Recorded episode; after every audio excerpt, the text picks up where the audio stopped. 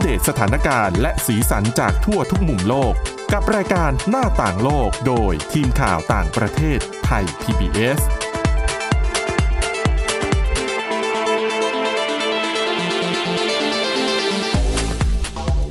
สวัสดีค่ะคุณผู้ฟังต้อนรับเข้าสู่รายการหน้าต่างโลกกันอีกครั้งนะคะ วันนี้ก็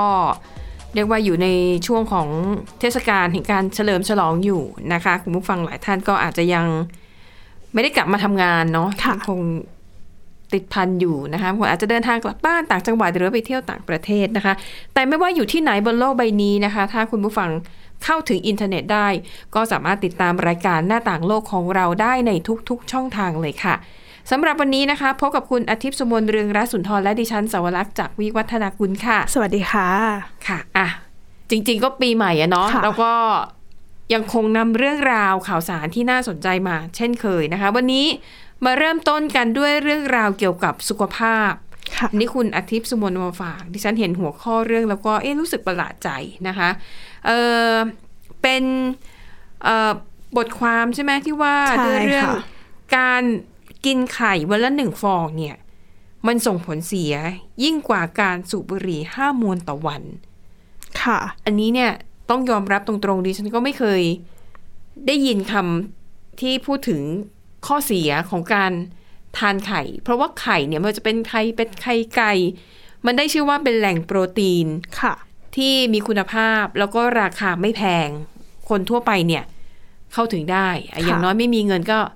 บะหมี่กึ่งสำเร็จรูปตอกไข่หนึ่งฟองก็ถือว่าได้สารอาหาร ค่ะ แต่ทำไมบทความเนี้ยถึงเอ่ยถึงเอาไปเปรียบเทียบกับการสูบบุหรี่วันละห้ามวนค่ะ ค่ะ คือก่อนหน้านี้นะคะ มีบัญชีผู้ใช้งานทวิตเตอร์ อืม เหมือนเป็นกลุ่มที่ไม่ทานเนื้อสัตว์ อ่า ก็ ค่ะ คือเป็นรับประทานมังสวิรัตเหมื ค่ะ อนโพสต์ประมาณว่า การรับประทานไข่วันละหนึ่งฟองอะค่ะ อืม ส่งผลเสียพอๆกับการสูบบุหรี่วันละห้ามวน ซึ่งข้อความนี้ก็เหมือนสื่อว่า การรับประทานไข่อะส่งผลต่ออายุไขอ่าอายุไขเฉลี่ย ของคนที่ทานเนี่ยเหรอ ใช่ค่ะ โดยเหมือนเขาตั้งใจจะสื่อว่าการรับประทานไข่เนี่ยทำให้คนอายุสั้นลง ฟังดูแล้วก็ไม่น่า ไม่น่าจะเป็นไปได้นะ เพราะมันขัดแย้งกับข้อมูลความรู้ที่เรารู้กันอยู่ในปัจจุบันน่ะ ค่ะ อย่างที่บอกไข่เนี่ยเป็นแหล่งโปรตีนชั้น ใช่ ดี ราคาประหยัด ค่ะ แล้วทำไมมันถึง ส่งผลเสียต่อร่างกาย คือจริงๆ หัวข้อเนี้ยค่ะเหมือนเคยถูกพูดก่อนหน้านี้แล้ว ค่ะ แล้วพอมาโพสต์อีกครั้งก็กลับมาถูกพูดถึงอีกครั้งหนึ่งนะคะ อืม ก็คือคือสิ่งเนี้ยเป็นสิ่งที่ถูกส่งต่อวนเวียนกันอยู่แพลตฟอร์มออนไลน์มาหลาย อ๋อโเ คือมานานแล้วอะค่ะ คือไม่ได้มีหลักฐานทางวิทยาศาสตร์ ใช่ ใช่ไหมแต่ว่าเป็นประเด็นที่คนเอามาถกเถียงกัน แล้วก็เป็นข้อมูลที่กลุ่มนักมังสวิรัตแล้วก็กลุ่มปกป้องสัตว์เนี่ยนิยมนำมาใช้เป็นข้ออ้าง ในการ ค่ะ เรียกร้องให้คนเลิกบริโภคเนื้อสัตว์ อ่าค่ะ นะคะซึ่งข่าวหรือข้อมูลนี้นะคะ มีที่มามาจากคือเขาอ้างอิงมาจากผลวิจัย เกี่ยวกับโรคหลอดเลือดหัวใจ ค่ะ คืออาผลวิจัยนี้นะคะ ยังคงอยู่ระหว่างการพิจารณา เพื่อตีพิมพ์ในวารสารวิทยาศาสตร์ ตั้งแต่ ค่ะ ปี 2012 อืม นะคะเป็นหัวข้อวิจัยเกี่ยวข้องระหว่างการรับประทานไข่แดง แล้วก็การเกิดไขมันเกาะผนังหลอดเลือด ค่ะ ซึ่งจะทำให้หลอดเลือดตีบแคบลง อืม ซึ่งผลวิจัยนั้นนะคะ สรุปว่ามีความเชื่อมโยงที่เด่นชัด ระหว่างการรับประทานไข่แดง แล้วก็ความเสี่ยงของการเกิดโรคหัวใจ ซึ่งเป็นในรูปแบบ ค่ะ เดียวกับผลกระทบที่เกิดจากการสูบบุหรี่ โถ นะคะ แถมข้อมูลชุดนี้นะคะ ยังถูกนำมาขยาย ค่ะ ในภาพยนตร์สารคดี อืม ที่สนับสนุนแนวคิดของการรับประทานอาหารมังสวิรัตแบบสุดโต่งอีกด้วย ค่ะ แล้วก็คือในเรื่อง What the Health นะคะ มีฉายบน Netflix ด้วย ค่ะ เมื่อประมาณ 5 ปีก่อนนะคะ ค่ะ ซึ่งพอภาพยนตร์เรื่องนี้ออกมานะคะทำให้เหล่าคนดังในฮอลลีวูดเนี่ย ก็เหมือนไปนิยมกินมังสวิรัตมากขึ้น อืม แล้วก็เลิกรับประทานไข่หรือว่าไข่แดงไปเลยนะคะ ค่ะ แม้ว่าจริง ๆนะคะ จะมีผู้เชี่ยวชาญเขาออกมาชี้แจงว่า ข้อมูลชุดนี้ไม่เป็นความจริง ค่ะ แล้วก็ยังขาดหลักฐานสนับสนุนนะคะ ที่น่าเชื่อถือ อืม หลายอย่างเลยนะคะ ค่ะ แต่ข้อมูลแบบเนี้ยก็ยังถูกส่งต่อกันไปเรื่อย ค่ะ ๆนะคะ แล้วก็มีด้านศาสตราจารย์กิติมศักดิ์อ่ากิติมคุณนะคะ ด้านวิทยาศาสตร์โภชนาการของ King College London นะคะ บอกว่าข้อมูลเนี้ยเป็นเรื่องเหลวไหล อืม เขาก็ยกตัวอย่างเหมือนชาวญี่ปุ่นนะคะ เป็นชนชาติที่รับประทานไข่มากที่สุดในโลก ค่ะ แล้วก็เป็นประเทศที่มีอัตราเฉลี่ยของอายุไขสูงที่สุดในโลกเช่นกัน เออ ก็จริงเนาะเออ ก็จริงเนาะค่ะ แล้วก็ยังมีผู้เชี่ยวชาญด้านโภชนาการนะคะ ก็ออกมาบอกว่า ยังไม่เคยมีหลักฐานสนับสนุนว่าการรับประทานไข่วันละฟอง ค่ะ จะส่งผลเสียต่อสุขภาพ เช่นเดียวกับการสูบบุหรี่วันละห้ามวน อืม แล้วเขาก็ยังเคยตำหนิภาพยนตร์เรื่องนั้นด้วยว่า ค่ะ เหมือนเป็นการให้ข้อมูลเพียงด้านเดียว ค่ะ ไม่มีการนำเสนอข้อมูลจากฝั่งตรงข้ามนะคะ หรือว่าฝั่งที่รับประทานเนื้อสัตว์เลย อืม แล้วก็ตลอดระยะเวลาหลายสิบปีที่ผ่านมานะคะ ก็มีการศึกษาเกี่ยวกับไข่ แล้วก็โรคหลอดเลือดหัวใจ ค่ะ ก็มีอยู่คือมีเยอะมาก การศึกษาเรื่องนี้นะคะ อืม ทั้งที่เป็นการศึกษาโดยตรง แล้วก็กรณีศึกษาที่มีความเกี่ยวข้องอ่าเพราะว่าแม้ไข่นะคะ จะเป็นแหล่งโปรตีนที่ดีแต่ก็มีคอเลสเตอรอล ใช่ใช่ค่ะ ค่ะ ซึ่งโดยทั่วไปแล้วหากร่างกายได้รับมากเกินไป ก็อาจจะเป็นอันตรายต่อสุขภาพ ค่ะ อันนี้ก็ก็ใช่อยู่ ก็คือควรบริโภคให้หลากหลาย แล้วก็พอดี ใช่ดิฉันแต่ดิฉันน่ะเคยได้ยินมา คือรู้สึกยังคงเป็นประเด็นถกเถียงกันอยู่นะคะ ว่าส่วนที่เป็นไข่แดงอะ่ะก็บอกว่ามันมีคอเลสเตอรอลสูง แต่อันเนี้ยเท่าที่ดิฉันอ่านมาเนี่ย ค่ะ คือมันก็ไม่มีฝั่งไหนที่จะสามารถฟันธงได้อย่างแน่ชัด คือฝั่งหนึ่งเนี่ยบอกว่าไข่ทั้งฟองเนี่ยไม่ว่าจะเป็นไข่ขาวหรือไข่แดงเนี่ยล้วนแต่มีประโยชน์ต่อร่างกาย เพียงแต่ว่าขึ้นอยู่กับวิธีการปรุง อืม ถ้าเราทอดมันก็คือ ค่ะ มีน้ำมัน มันก็จะทำให้ เราก็ได้มนุษย์เนี่ยก็คือก็ได้น้ำมันจากการทอดไข่ แต่ถ้าเราปรุงไข่ด้วยวิธีอื่นที่ไม่ใช้น้ำมันอย่างเช่น ไข่ต้ม ค่ะ ทำเป็นไข่นึ่งหรือว่าไข่ตุ๋นแบบเนี้ยนะ ไข่ คะ ลวกอะไรอย่างนี้ ใช่ ค่ะ น่าจะให้ประโยชน์ อืม ได้มากกว่า แต่เอาจริง ๆ มันก็ก็ยังไม่มีใครสามารถฟันธงได้ว่าตกลงไข่แดงที่มนุษย์ หลายคนชอบรับประทานดิฉันด้วยเนี่ยนะต้องถ้าเป็นไข่ดาวต้องทอดแบบเยิ้มๆหน่อย อืม ค่ะ ไข่แดงแบบไม่สุกอะซึ่งดิฉันจะชอบมาก มันก็ยังหาข้อสรุปไม่ได้ว่าตกลง การทานไข่เนี่ย โดยเฉพาะไข่แดงมันทำให้คอเลสเตอรอลในร่างกายเนี่ย มันสูงเกินไปหรือเปล่า ถ้าอาจจะต้องแบบทานทุกวัน ใช่ค่ะ ซึ่งผลวิจัยนี้ก็เหมือนกัน ก็มี อืม ทั้งรายงานที่สนับสนุนว่าการรับประทานไข่มาก ๆ เนี่ย เสี่ยงต่อการเกิดโรคหัวใจและหลอดเลือด ค่ะ แต่ก็มีรายงานที่ให้ผลตรงกันข้ามนะคะ ก็คือบอกว่าการรับประทานไข่ช่วยลดความเสี่ยงของการเกิดโรคหัวใจ อืม บางรายงานก็บอกว่าคอเลสเตอรอลในไข่ส่งผลเสียต่อสุขภาพน้อยกว่าไขมันอิ่มตัวในผลิตภัณฑ์นมเนยแล้วก็เนื้อสัตว์ติดมัน อืม ก็เหมือนผลวิจัยก็ยังขัดแย้งกันอยู่นะคะ ค่ะ แต่ว่านักวิจัยและผู้เชี่ยวชาญส่วนใหญ่ก็มองว่า การด่วนสรุปว่าการรับประทานไข่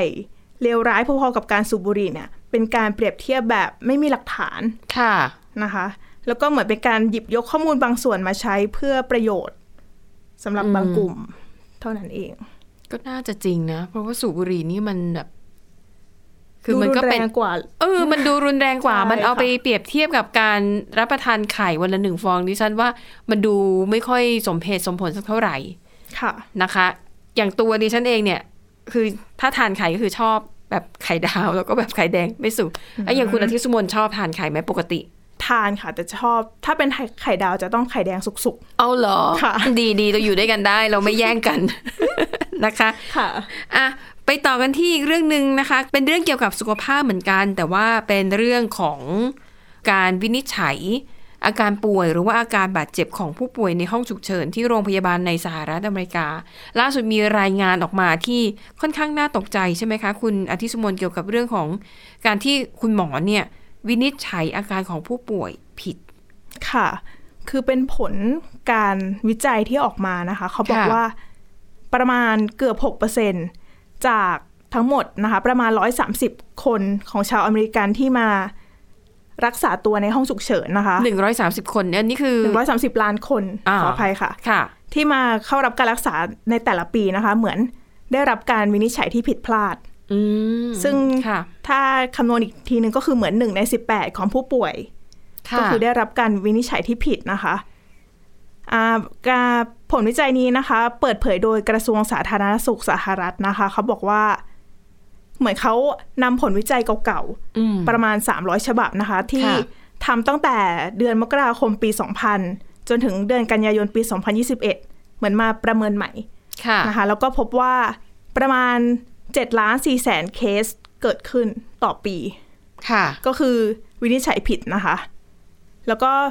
มีประชาประชากรนะคะประมาณ2ล้าน6แสนคน ค่ะ เหมือนได้รับการ คือจริง ๆ ถ้า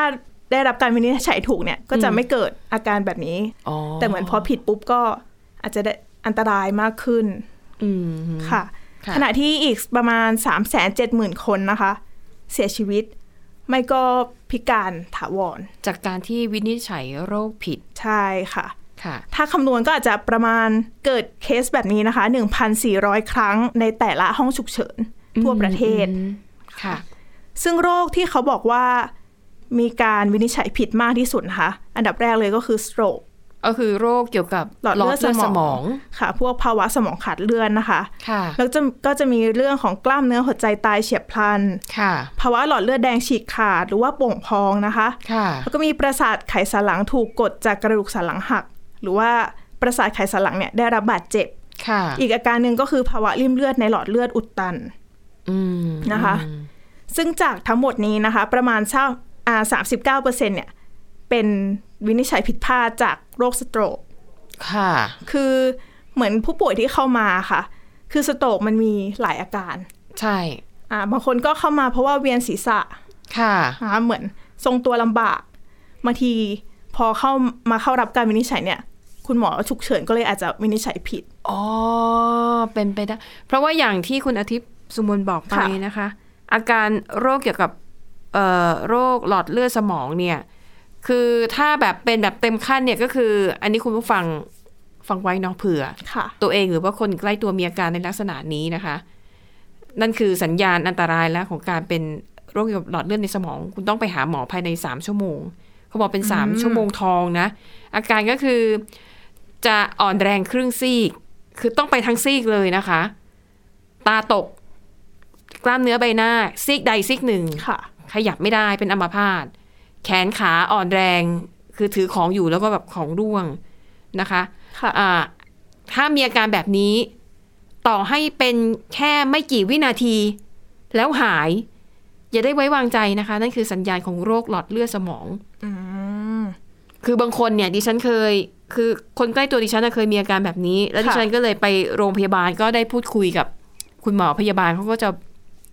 เล่าให้ฟังค่ะ ค่ะ เขาบอกว่าพอบางคนเป็นอาการแบบเนี้ยแล้วเป็นแค่ไม่กี่วินาที แล้วก็คนไทยอะเนาะดมยาหมองนั่งพักสักแป๊บหนึ่ง อืม ปรากฏว่ามันดีขึ้น ก็เลยไม่มาหาหมอ ค่ะ จริง ๆนั่นมันคือสัญญาณเตือนนะคะ ก็ถือว่าโชคดีที่มีสัญญาณเตือนแต่ประเด็นคือบางคนก็มองว่าไม่เป็นไรแล้วนี่ ก็ไม่ต้องไปหาหมอก็ใช้ชีวิตอยู่ตามปกติจนถึงวันหนึ่งที่สโตรกเนี่ยมันกลับมาอีกครั้งแล้วมันครั้งนี้ยรุนแรงมากกว่าเดิมนะคะ ทีนี้อย่างที่คุณอาทิตย์สมวนเล่าให้ฟังว่าอาการบางคนไม่เหมือนกัน ค่ะ อ่ะบางคนอาจจะมาแล้วเป็นแป๊บเดียวก็เลยรู้สึกว่าเออไม่มีอะไรมาก อาจจะบอกข้อมูลให้คุณหมอแบบไม่ละเอียด ใช่ ก็เลยทำให้คุณหมอเนี่ย พลาดข้อมูลที่สำคัญไป ค่ะ หรือบางคนก็อาจจะแบบเป็นแค่ส่วนใบหน้า หรือบางคนก็คิดว่าเออเป็นนิดๆหน่อยๆโอ้คุณหมอไม่ได้เป็นอะไรมากหรอก บางคนไปถึง ใช่ สั่งหมอนะหมอก็ฉีดยานู่นยาเนี่ยจ่ายยาให้พอแล้วก็กลับบ้าน ค่ะ นะคะ อันนี้ก็เป็นเป็นเป็นแบบประสบการณ์ส่วนตัวมาเล่าสู่กันฟังนะคะ ค่ะ ค่ะ ซึ่งพอเขาเปิดเผยผลวิจัยนี้ออกมาก็เหมือนมีกลุ่ม เป็นกลุ่มแพทย์ฉุกเฉินนะคะ ชั้นนำ ค่ะ ของประเทศประมาณ 10 กลุ่ม อืม ก็เหมือนออกมาตอบโต้ อืม ค่ะ เขาก็บอกว่าการรายงานของรัฐบาลชุดเนี้ยค่ะ เหมือนเป็นข้อมูลที่ทำให้เข้าใจผิด ค่ะ แล้วก็เหมือนยังเป็นข้อมูลที่ไม่สมบูรณ์ เหมือนกับเป็นการกล่าวหาว่าแพทย์เนี่ยทำงานไม่ละเอียดรอบคอบมากพอจนทำไปจนนำไปสู่การวินิจฉัยโรคที่ผิดพลาดใช่ไหม ใช่ค่ะ คือเขาบอกว่าจะพูดว่าวินิจฉัยผิดเลยอะ่ะมันไม่ถูกต้อง ค่ะ แล้วก็เหมือนยังไม่เข้าใจเป้าหมายของการรักษาแบบฉุกเฉินนะคะ อ่า ใช่ เพราะชื่อก็บอกอยู่แล้วไง ใช่ ก็คือตอนนั้นน่ะคือเหมือนเขาต้องดูสถานการณ์ ค่ะ แล้วก็ต้องเหมือนรับมือกับสถานการณ์นั้นโดยทันที ค่ะ ก็คือถ้ามีอาการไหนก็ต้องรักษาตามอาการไปก่อน อืมค่ะ ค่ะ แล้วก็เขาก็บอกนะคะว่า บทบาทของแพทย์ฉุกเฉินเนี่ยก็คือทำให้แน่ใจว่าผู้ป่วยเนี่ยได้รับการรักษาที่เหมือนดูอาการแล้วก็รักษาให้อาการคงที่อะค่ะ ค่ะ เพื่อที่จะได้ไปรับการวินิจฉัยต่อไป อืมอืม ก็คือเหมือนต้อง ทำไงให้มีชีวิต ใช่ รอดไปก่อน ใช่ค่ะ นะคะ แล้วก็ไปรักษาอีกทีหนึ่ง แต่ว่า ค่ะ ฉุกเฉินก็คือต้องทำหน้าที่ตรงนี้นะคะ ค่ะ นอกจากนี้ยังพบว่ากรณีที่ศึกษาที่อยู่ในชุดข้อมูลเนี้ยค่ะ ค่ะ เหมือนมีการเอาข้อมูลวิเคราะห์ของแผนกฉุกเฉินในประเทศอื่นๆ มาร่วมด้วย ค่ะ ก็คือไม่ใช่ในสหรัฐทั้งหมด ค่ะ นะคะ แล้วก็ไม่ถูกต้องที่จะมาบอกว่า ผลวิจัยเนี้ยคือครอบคลุมในสหรัฐ เพราะว่าด้วยข้อมูลก็ไม่ใช่ในสหรัฐทั้งหมดแล้ว อืม นะคะ แล้วก็ยังใช้ข้อมูลจากประเทศอื่นเนี่ยจะนำมาเปรียบเทียบในสหรัฐไม่ได้ อืม ค่ะ ค่ะก็เหมือนเกิดเป็นข้อโต้แย้งกัน ค่ะ ค่ะ อ่ะ ดังนั้นนะคะก็ถ้าสิ่งที่เราพอจะทำได้เนาะในฐานะผู้ป่วยหรือเป็นญาติของผู้ป่วยก็คืออ่าถ้าต้องไปพบคุณหมอแบบฉุกเฉินแบบเนี้ยก็พยายามให้ข้อมูลกับคุณหมอให้ได้มากที่สุด หรือถ้าคนไข้มีโรคประจำตัวอะไรอยู่แล้ว หรือว่ามียาก็ต้อง ใช่ ก็ต้องแจ้งให้เขาทราบด้วยนะคะ ค่ะ เพราะว่าโรคประจำตัวที่มีอยู่เนี่ยมันอาจจะรุนแรงมากขึ้น ไม่อ่ะไม่ว่าผู้ป่วยคนนั้นจะไปอาจจะเผชิญเกิดอุบัติเหตุ ค่ะ อาจจะล้มป่วยด้วยภาวะอื่น ๆ แล้วมีโรคประจำตัวอยู่แล้วของตัวเองเนี่ยนะคะ ค่ะ อ่ะ อันนี้ก็เป็นเรื่องราวนะคะ ที่น่าสนใจที่คุณอาทิตย์สุมนต์นำมาฝากกัน จริ นะคะ งๆดิฉันมีประสบการณ์อยากแชร์นิดนึง คือ ค่ะ มีช่วงหนึ่งที่ดิฉันเหมือนต้องรับประทานยาค่ะ ค่ะ ก็เหมือนจะเมมในโทรศัพท์ไว้ ว่าตอนนี้กินยาอะไรอยู่เพื่อเกิด ฉุกเฉินขึ้นมา ใช่ก็ไว้หน้าจอโทรศัพท์เลยอะค่ะ เหมือนเป็นวอลเปเปอร์ไปเลย โอ้นะคะ ค่ะ อันนี้ก็เป็นวิธีที่ดีนะน่าสนใจ ค่ะ เหมือนกันนะคะ คุณผู้ฟังก็น่าจะทำตามตามเอ่อทำตามได้ ค่ะ นะคะหรือถ้าจำไม่ได้ก็อาจจะกดไว้ในโน้ต ไว้ใน อ่า โทรศัพท์มือถืออาจจะเป็นของเรา หรือว่าคนใกล้ตัว ค่ะ บางทีชื่อยามันแปลกๆเนาะ ใช่ เราก็จำไม่ได้ก็พิมพ์หรือว่าถ่ายรูป ถ่ายรูปตัวยาก็ ค่ะ ก็ได้เหมือนกันนะคะ ค่ะ อ่ะ ปิดท้ายวันนี้นะคะ ยังคงเป็นเรื่องเกี่ยวกับยาสุขภาพเหมือนกันแต่ว่าเป็นยา จริง ๆ มันก็เป็นยาที่มีประโยชน์นะ แต่ว่าถูกคนจำนวนไม่น้อยนำไปใช้ในทางที่ผิดนะคะ นั่นคือยาเฟนตานิลนะคะ ค่ะ มันเฟนตานิลตัวนี้เนี่ยเป็นยาระงับปวดแบบขนานแรงสุดๆ มีประสิทธิภาพสูงมากนะคะ เป็นยาในกลุ่มโอปิออยด์ค่ะ ก็หลักๆเนี่ยก็คือจะใช้รักษาอาการปวดชนิดรุนแรง บรรเทาอาการปวดหลังผ่าตัดปวดเรื้อรัง รวมถึงคนที่เป็นผู้ป่วยมะเร็ง แล้วมีอาการ ค่ะ เจ็บป่วยเนี่ยเขาจะใช้ยาตัวนี้นะคะ เพราะว่ามันจะไปออกฤทธิ์ในระบบประสาทส่วนกลาง ม อย่างสมองกับไขสันหลังเลยนะคะ ค่ะ เอ่อแต่เนื่องจากยาแต่เนื่องจากว่าเป็นยาที่มีประสิทธิภาพสูง แล้วมันยามันแรงมาก ค่ะ จะไม่มีขายตามคลินิกทั่ว ๆ ไปนะคะ จะต้องจะต้องให้แพทย์สั่งเท่านั้น ค่ะ ทีนี้ในหลาย ๆ ประเทศค่ะ ไอยาตัวเนี้ยถูกนำไปใช้เป็นสารเสพติด อืม นะคะ ค่ะ เอ่อหรือบางคนเนี่ยอาจจะเคยเป็นผู้ป่วยที่ต้องใช้ยาเฟนตานิลตัวนี้มาก่อน แล้วปรากฏว่าพอใช้ไปแล้วเนี่ย มันมีอาการเสพ อืม เสพติดยาตัวนี้ ค่ะ นะคะ แม้ว่าคุณหมอจะบอกอ่ะไม่ต้องใช้แล้ว สามารถยุติการใช้ยาแก้ปวดนี้ได้แต่ว่า ค่ะ คือกลายเป็นคนเสพเสพติดยาตัวนี้ไปแล้วอะนะคะ อืม ดังนั้นค่ะ เจ้ายาเฟนตานิลเนี่ยก็เลยถือว่าเป็นยาเป็นยาต้องห้าม ค่ะ ที่ไม่สามารถจำหน่ายได้ทั่วไปและในอีกทางหนึ่งมันถูกนำไปใช้เป็นสารเสพติดนะคะ ปรากฏว่าในปีนี้ค่ะ นี่ยังไม่สิ้นปีเลยนะ ยังไม่ครบปีท่วนเลยนะ หน่วยงาน หน่วยงานที่กำกับดูแลเรื่องยาของสหรัฐอเมริกาค่ะ ออกมาเปิดเผยว่า ปีนี้นะ ค่ะ ยังไม่ครบ 31 ธันวาคมนะ เพราะว่ารายงานฉบับนี้เนี่ยออกมาช่วงกลางๆเดือนธันวาคมที่ผ่านมา ค่ะ ได้รายงานข่าวนะคะ บอกว่าหน่วยงานที่กำกับดูแลเรื่องยาของสหรัฐอเมริกา สามารถเอ่อจับกลุ่มแล้วก็ยึดยาเฟนตานิลที่เป็นของกลางได้เนี่ยนะคะเอ่อ379 ล้านโดส โอ้โห นะคะ ล้าโดสค่ะ นะคะแล้วก็มันอันตรายมากแล้วก็เขาเปรียบเทียบให้เห็นตัวอย่างชัดๆ สหรัฐอเมริกาเนี่ยมีประชากรประมาณ 330 ล้านคน ค่ะ แต่ยาที่ยึดได้ในครั้งเนี้ยมัน 379 ล้านโดส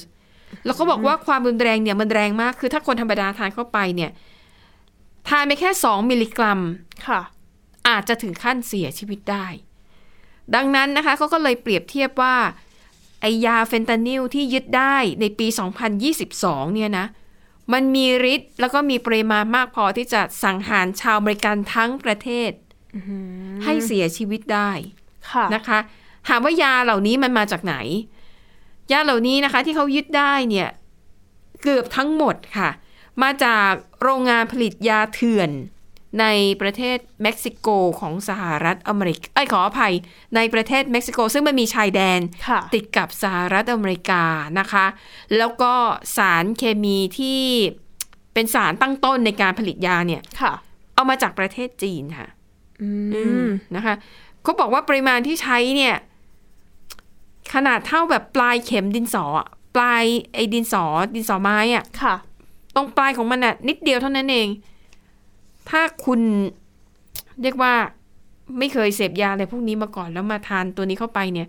เสียชีวิตได้เลยนะคะเขาบอกว่าอย่างในปี 2021 ค่ะ